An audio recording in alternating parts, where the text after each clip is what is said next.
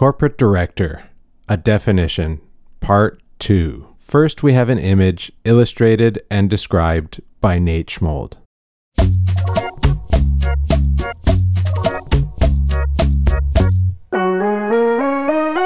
Well, looky who it is. The weird, silly corporate director Meat Voltron itself is fully formed and on the hunt for a new board member. Aura the Orange stands nearby looking longingly at the assembled bunch of unified directors ready to kick butt and take names in the name of really stylish hats and accessories and Sons and Associates Corporation, or Rorschach for short. Uh, they've heard tales of Aura's devotion to the really stylish brand and are excited to bring her on as a corporate director. A speech bubble erupts from the dude in the left hand as they say exuberantly, Will you join us? As the eyelash laden eyeball logo of Rorschach set atop his spoken words like a golden, glorious crown. The only question is, what body part of the meat Voltron should Aura take control of?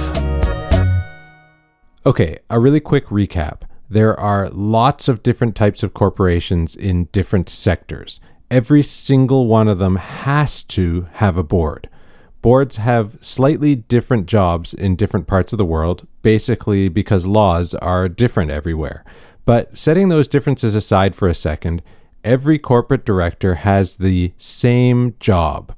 A corporate director's job is to contribute to corporate governance in the best interests of the stakeholders that are defined in local laws where the corporation exists.